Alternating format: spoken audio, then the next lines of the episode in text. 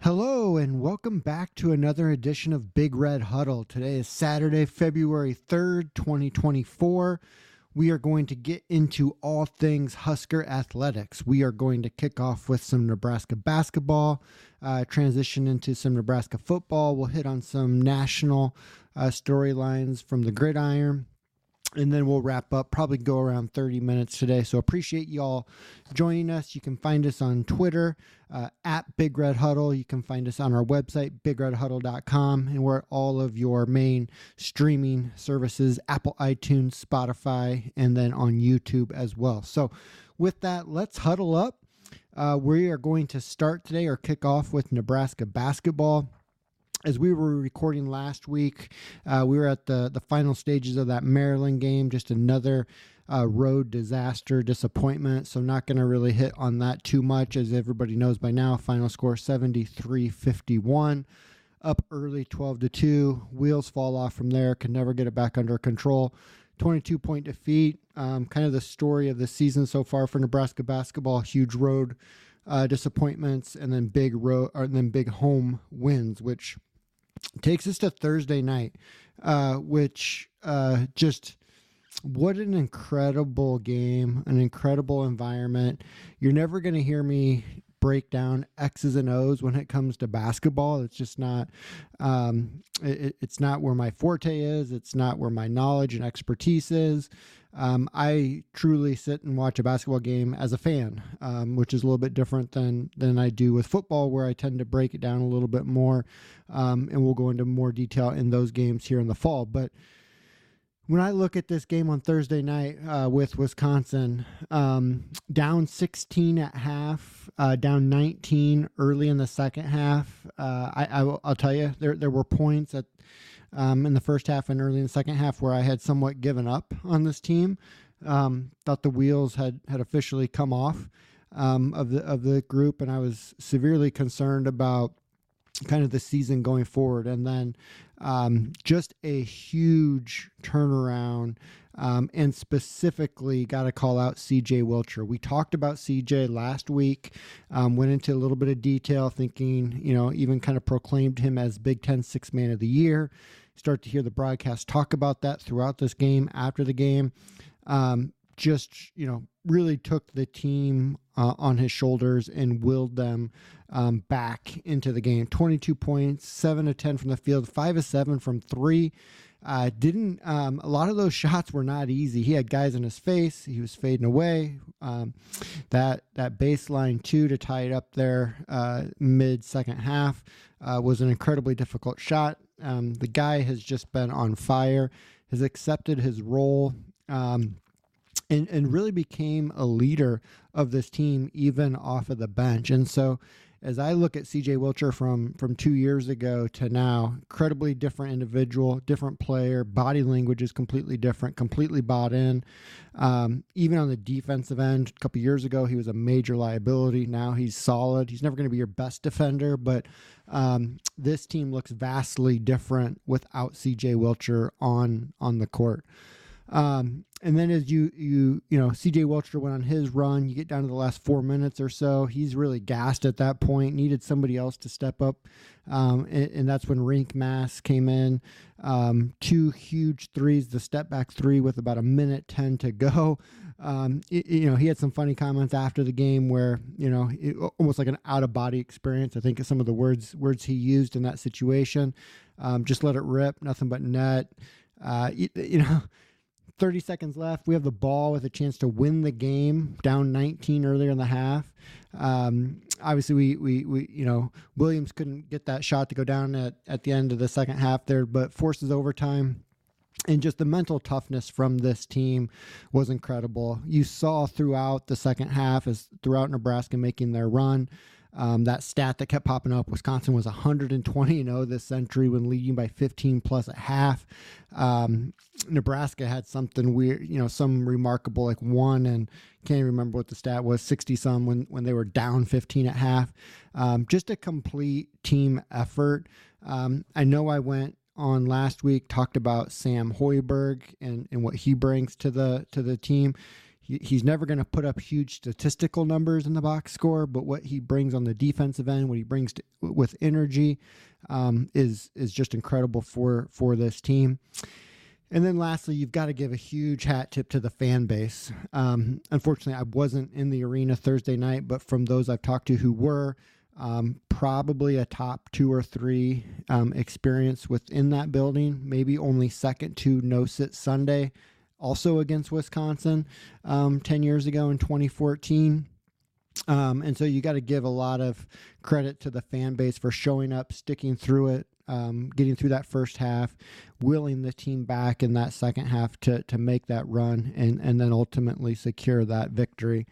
Should also mention Juwan Gary. He was back. I think before the game, Fred said they were trying to limit him to under 30 minutes. He ended up going over that to about 33 minutes, um, all in after the you know including overtime.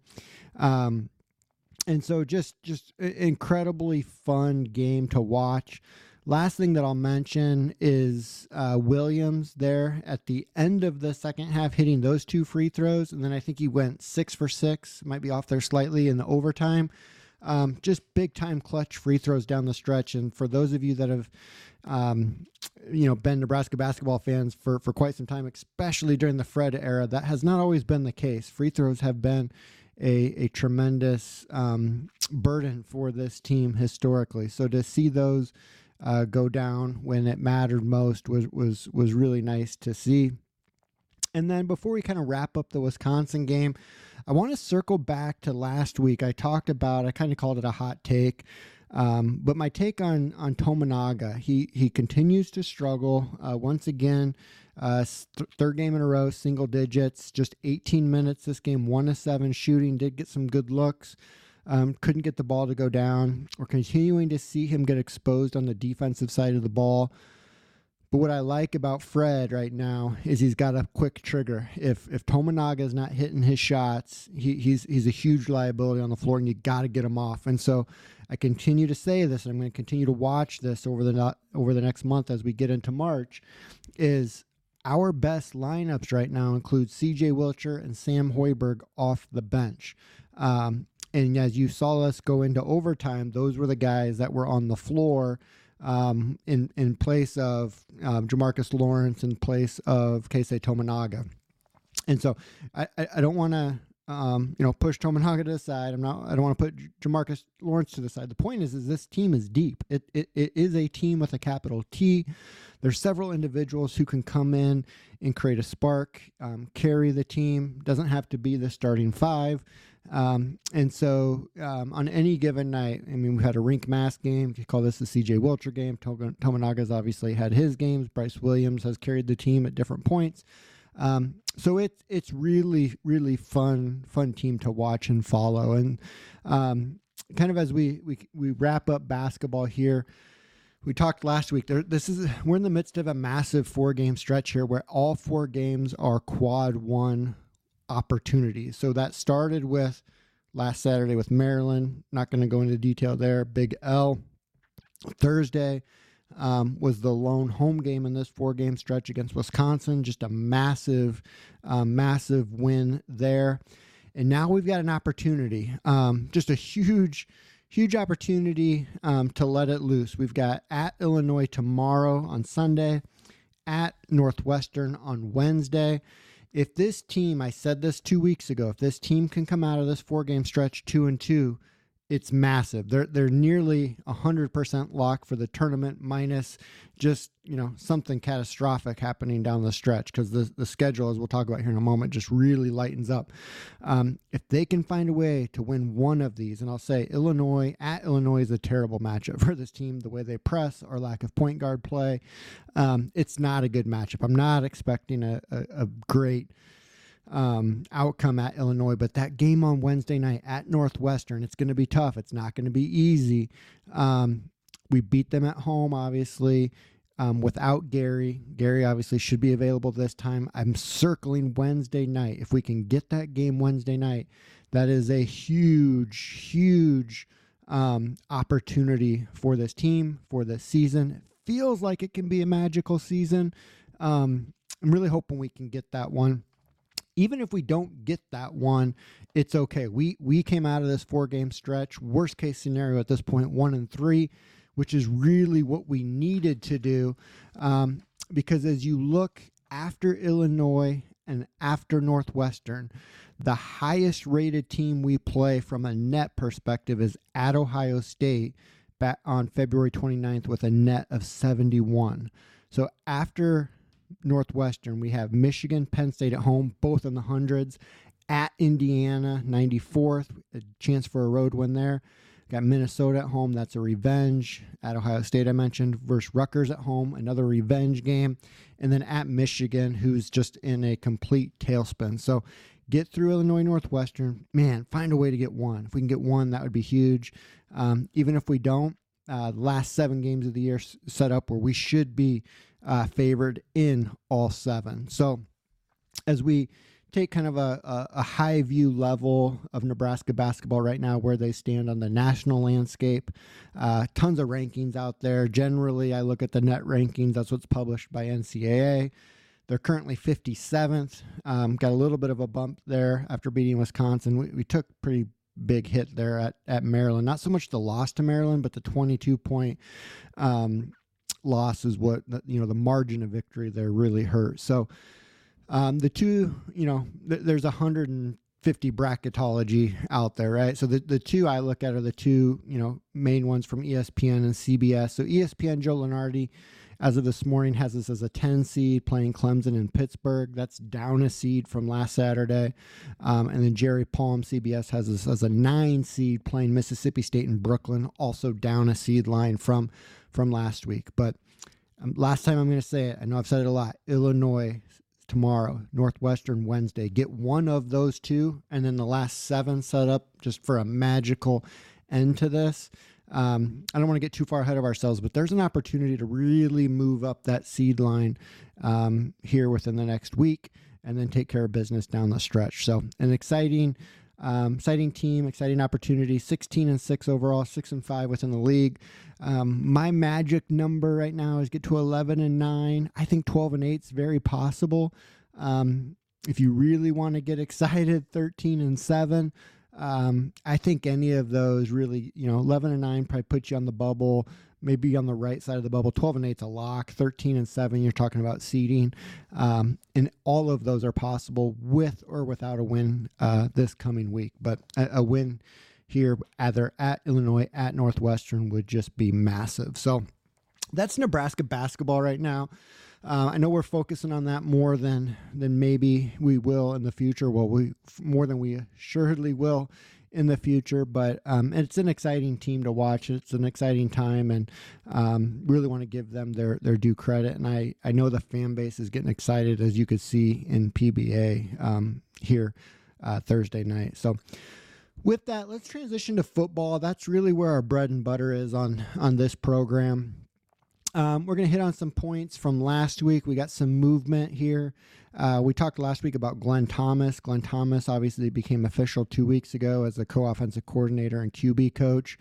What we discussed last week was the fact that you know he was still going through some of his NCAA um, you know things before he could get out on the road. I was really curious, you know, with this past week being the last opportunity to get on the road here in the winter where would he go um, and who would he meet from a 2025 QB um, recruiting perspective? So we've known for, for quite some time now that Alex Manske has been our number one target out of Algona, Iowa. That has really, since the Raiola commitment, that um, that that connection, if you will, that that um, um, steam that I guess we had um, behind that train. I think we were the leader in the clubhouse for quite some time there.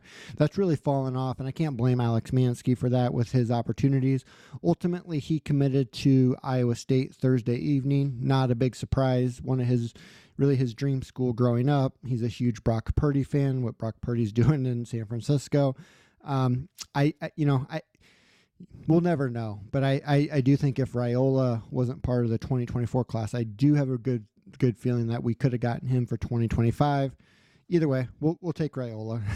so, um, but with that being said, we still need to find some a quarterback for 2025. You got to get a high school quarterback every year where possible. And so that takes me to where, like, my curiosity was where's Glenn Thomas going to go when he hits the road? Well, we got that answer on Tuesday um, when he popped up for the first time in St. Louis. Uh, a new QB offer went out to Dylan Duff, 6'2, 185 pounds, more of a pro style quarterback, kind of the same mold as a, as a Dylan Raiola. What was interesting is the entire offensive staff was at his school on Tuesday and made the offer in person um, including Matt Rhule, which I think that's telling.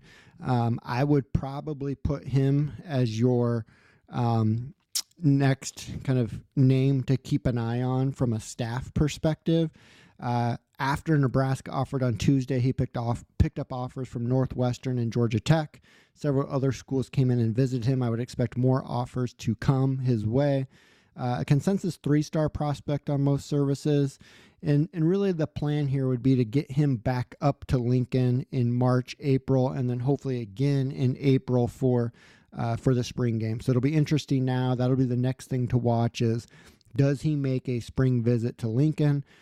He was in Lincoln last year for last year's spring game. So he has been on campus before, but I think he now becomes your number one target at QB. Um, and then on Friday, a second offer went out. Um, haven't been able to get confirmation if Glenn Thomas was was out in California, um, but Madden, I'm a I I'm a lava. it might be butchering his last name, but I'm a lava. Um, a 6'3", 185 pound QB out of Warren, California. People may know that name. Uh, he's the younger brother of Tennessee's freshman quarterback from 2023 Nico Iamaleava. He started in the bowl game against Iowa. He's in line to be their full time starting quarterback this coming season. A um, kind of a dual threat quarterback.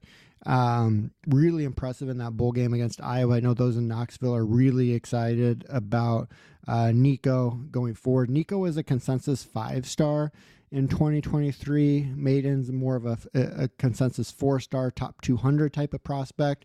He does have offers, though, from the likes of Auburn, Cal, Colorado, Miami, Ole Miss, TCU, Tennessee, uh, it, among others.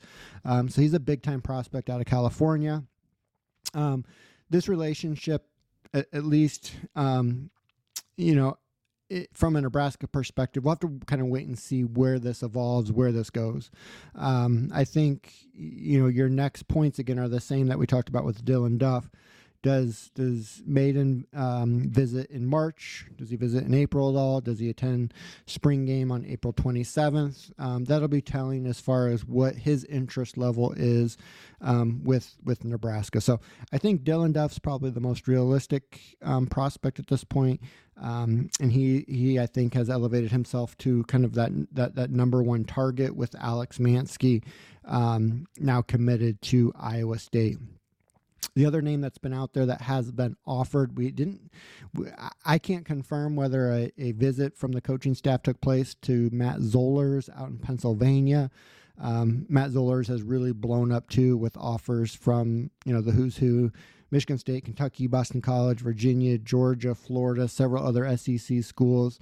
Um, he was uh, a big time prospect that was that appeared to be headed to Penn State before Penn State picked up a commitment from a, a, a different quarterback a few weeks ago. So didn't see um, at least get confirmation publicly about Glenn Thomas visiting Matt Zollers. We do know that he he's another quarterback that has an offer out there. So we'll continue to monitor monitor that name as well. Um, and then, like we talked about last week, it's going to be it's going to be tricky for 2025 when you bring in not only Raiola, consensus five star, um, number one, number two QB, and then also another Elite 11 and Danny Kaelin, which is a local product. It's going to be, you're going to be recruited against pretty heavily and aggressively um, within the 2025 kind of group of QBs. And so, while I do think you need to find one and you need to do what you can to try to bring in a high school quarterback for 2025, the transfer portal does give you a little bit of flexibility there. It's not a must. Um, I think it just helps you with your class holistically and and overall. when you can have a headliner at QB um, and then start to build around that. So we'll continue to monitor that. QBs generally um, go off, um, come off the board early um, in the spring before some of the other commitments start to follow in May and June. Um, so I think Nebraska, if they could have it their way, they would get a commitment from a Dylan Duff, a Madden, a Malava um, here earlier than later, and then start to build the, the 2025 class around them, which um, they've got a, a really good head start on that 2025 class. Um, last thing I'd say on QBs, and we talked about this a little bit last week as well, just to, you know, we, we've only got three scholarship QBs currently that um, obviously Raiola and Kaelin coming in this spring. Um, and then Heinrich Haarberg, um, which is kind of the grown man in, in the room. I would like to see that room get to four before we get to fall practice. I'm really curious to see what that spring portal uh, season looks like here in a couple months. Does Nebraska go after a more experienced QB to come back, come in and and be, you know, most likely a Raiola backup, um, or are they comfortable with rolling out Raiola, Haarberg, and and and Danny Kaelin? Um, that that makes me nervous personally. I'd like to see a fourth, but I also recognize the difficulty in bringing in that right type of quarterback who um, who's good, right, but not too good, right? Is he is he willing to come in, sit behind Raiola, mentor Raiola, and then be there if something were to happen unfortunate with with Raiola? So let's see how that plays out um, here coming up in April. Couple other um, Nebraska football um, kind of headlines or emphasis. Uh, with the spring semester kicking off and in full full go now, the roster was updated on Huskers.com. A couple of key points there um, that came out of the week. Ethan Piper is no longer listed on the roster. Um, he's confirmed with other outlets that he's officially done playing football. Just a horrific knee injury in the win over Northwestern. I think every ligament that you have in a knee was torn. Um, it was always going to be a long shot for him returning to play in 2024. Um, what what I will be interested though is Matt Rhule loves Ethan Piper. You've seen him talk about him publicly, but privately he just gushes over the guy. I could see Ethan Piper being part of this team behind the scenes, either in some sort of official GA capacity or some sort of like student coaching role. Um, I do think you'll see Ethan Piper with uh, with and around this team in 2024, just not not on the field. Um, another uh, individual that's no longer listed on the roster is Kaine Williams, uh, former Alabama transfer. He was a safety, played in four games in 2023, mostly on special teams, mop up duty. He was a transfer linked back to uh, Mickey Joseph. Uh, they came from uh, close towns in Louisiana. Uh, so he's no longer on the roster. And then a couple of position changes, not not a, not a lot of surprises here. Uh, Ru'Quan Buckley officially moved to the offensive line. This was announced late in the 2023 season. Jeremiah Charles and Bryce Turner are currently both listed as DBs. Um, if you'll recall, throughout the 2023 season, they flipped back and forth between DB and wide receiver quite a bit. Depends on Evan Cooper, Garret McGuire, whoever wins that day, that coin flip, I guess. But well, my hope for those two is to settle in in a position in spring ball. Are they DBs? Are they wide receivers? whatever they are, let's let's get them entrenched. Um, neither, both are big track guys, and so they haven't played a ton of football. So the more reps they can get in their long term position, the better. Um, if that's DB, fantastic. If it's wide receiver, that's fine too. I just want to see them find a spot and and stick there. Uh, Jason uh, is listed on the O line now. Mason Goldman flipped to the defensive side of the ball. Um, one uh, name that comes up in conversation quite a bit and, and his question is Isaiah Garcia Castaneda.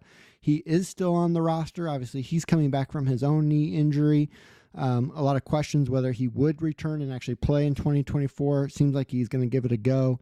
Um, having on pretty good authority, he was a walk on last year, obviously with with NIL come you know coming with that. So I don't think he changes the numbers at all. Um, but he's another one that I know Matt Rhule speaks glowingly about. So hopefully he comes back strong and can be a, a contributor in that wide receiver room. And then several walk-ons um, were removed from the roster, more like four or five year guys that that just hanging it up. A um, couple names of note Grant Tagge, Trevin Lubin, Braden Clover, Ashton Hausman.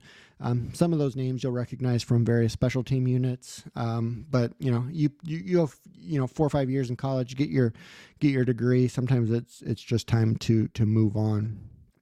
And then the last thing from roster updates, um, they do have the incoming freshmen that'll be hitting campus in uh, over the summer on the roster currently. So it's sitting at 149 total. Uh, Matt Rhule's on record as saying that we will be we need to right will be but need to be reducing that number quite considerably due to um, direction from within the athletic department to align more with the Title IX expectations. So this is something I'll be watching closely as we approach spring ball. Um, it, it's difficult at times to kind of know what a scholarship distribution chart looks like. But if you, um, with NIL and other things, I think we're sitting at around 95 to 100. Um, and so, you know, from a scholarship perspective alone, I, I think you're going to see, you know, 10, 10 or so guys probably hit the portal after the uh, spring semester or after spring ball several more walk-ons i think will be um, you know having to make some of those difficult decisions. I think the roster is going to be more around that 125 mark when we hit august. So that means we're still 24 above that number. So something to watch as we we hit spring ball. I don't anticipate unless it's just a special individual i don't expect many additions or really any additions to the roster. Um, I think the the roster is pretty well set at this point as far as who you're going to see on the field in the fall. Uh, but you will see names, you know, third, fourth stringers that that just kind of identify that they're not going to play, um, or other walk-ons, um, you know, leave after the after spring ball. So we'll, we'll continue to monitor that. Got plenty of time as we approach um, spring practice and then ultimately the spring spring transfer window. And then last thing for for Nebraska football, winter conditioning's in full force. Something to watch for this week coming up. Uh, mat drills kick off. Um, I think the first mat drills scheduled for Tuesday. Might be off a day or two there. Um, should probably call them the infamous Matt Rhule's, mat drills. Um, incredibly intense, almost military style workouts. Uh, really looking forward to the videos that Huskers.com uh, puts out of of these. What's really cool about these is now, besides the workouts themselves, is Matt Rhule and the assistant coaches get to lead these workouts, whereas they've been on the road recruiting for the last two, three, four weeks, um, even back into December, right? Um, they've been, let's just call it two months, December, January, really, um, you know, not with the current roster on a day to day basis. That changes this week. Uh, you'll see Matt Rhule, you'll see the assistants um, right in the thick of of those mat drills and workouts going forward. So that's that's really cool. We kind of turn the page from uh, recruiting um, to truly the 2024 team, the 2024 season, and that kicks off this week with mat drills and winter conditioning. So um, looking forward to, to, to seeing some of that stuff and hearing um, some of the results that that come out of of those activities.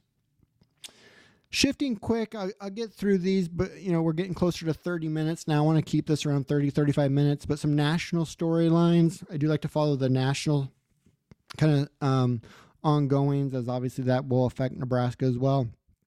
One thing that point that stuck out to me this week, which might be off somebody some people's radar, is Power Five head coaches taking NFL coordinator jobs. So not NFL head jobs, but NFL coordinator jobs. So this week, Boston College head coach Jeff Hafley um, announced he's leaving Boston College to become the defensive coordinator at Green Bay.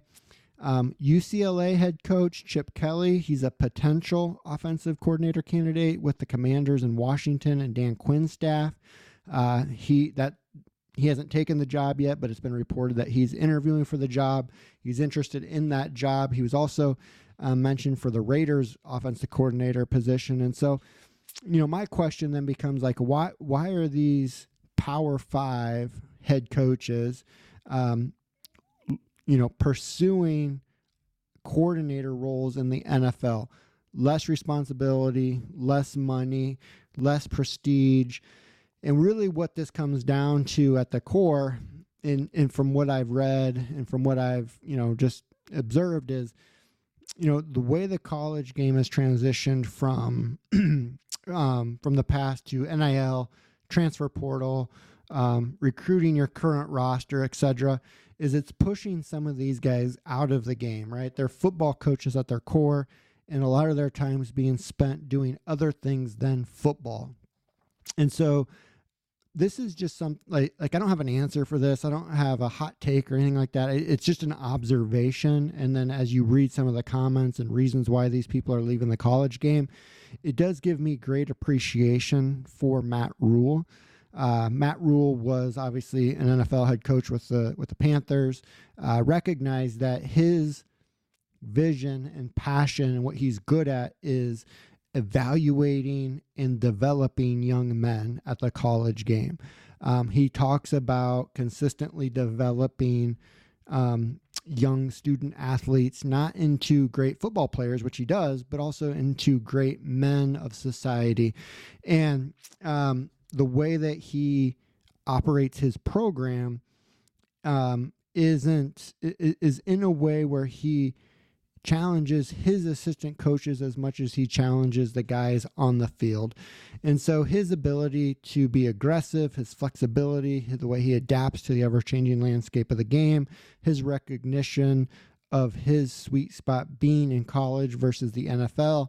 Um, I just don't think you've got a better leader for this program where it's currently at, especially as we maneuver a lot of these changes within uh, the NCAA and within the college game. So we'll continue to monitor that. I'm, I'm really um, following that Chip Kelly situation. Does he truly leave the head coach of UCLA, a Big Ten school now, um, to become an offensive coordinator in the NFL?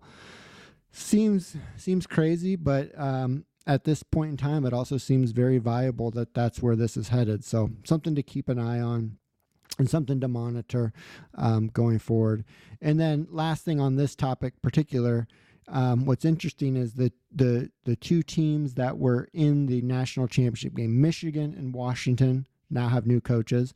A third team in the playoff, Alabama, will now have a new coach. Um, so there's a lot of movement, even at the highest level within college football when it comes to coaching. So something to monitor, something to, to keep keep keep an eye on. Which brings me into the second national topic, which this was announced Friday.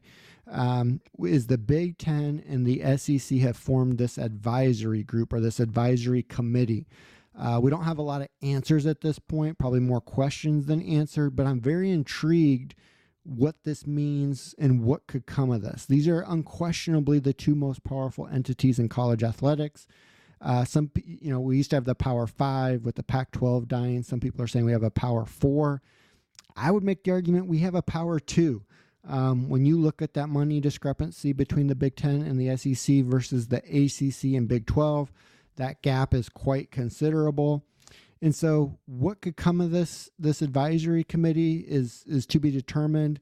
Will we see things come out weeks, months, or will it be years before we start to see, you know, fruit from this? Will be really fascinating.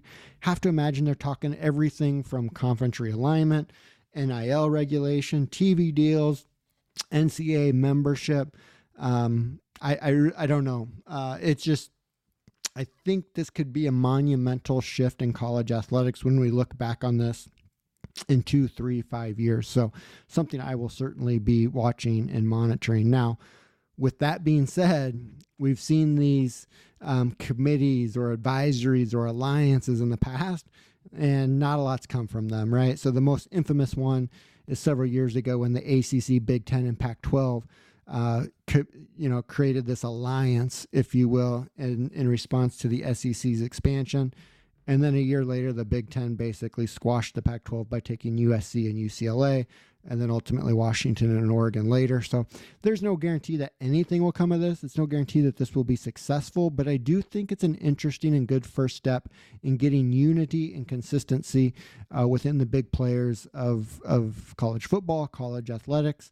And so I will be really keeping my eyes on that going forward. So, with that, I think we're up over 35 minutes at this point. Really appreciate you sticking with me uh, through the last 35 minutes. If you've got any feedback, questions, or uh, topics that you would like to discuss on future episodes, please do so. If you've got time and are willing, please leave a review on iTunes, Spotify. If you're listening to us on YouTube, A thumbs up, a follow, a subscribe is always appreciated. Certainly helps us immensely. Until next week, we will get back together next Saturday and huddle up once again. Go Big Red. Thanks, guys. Have a great week.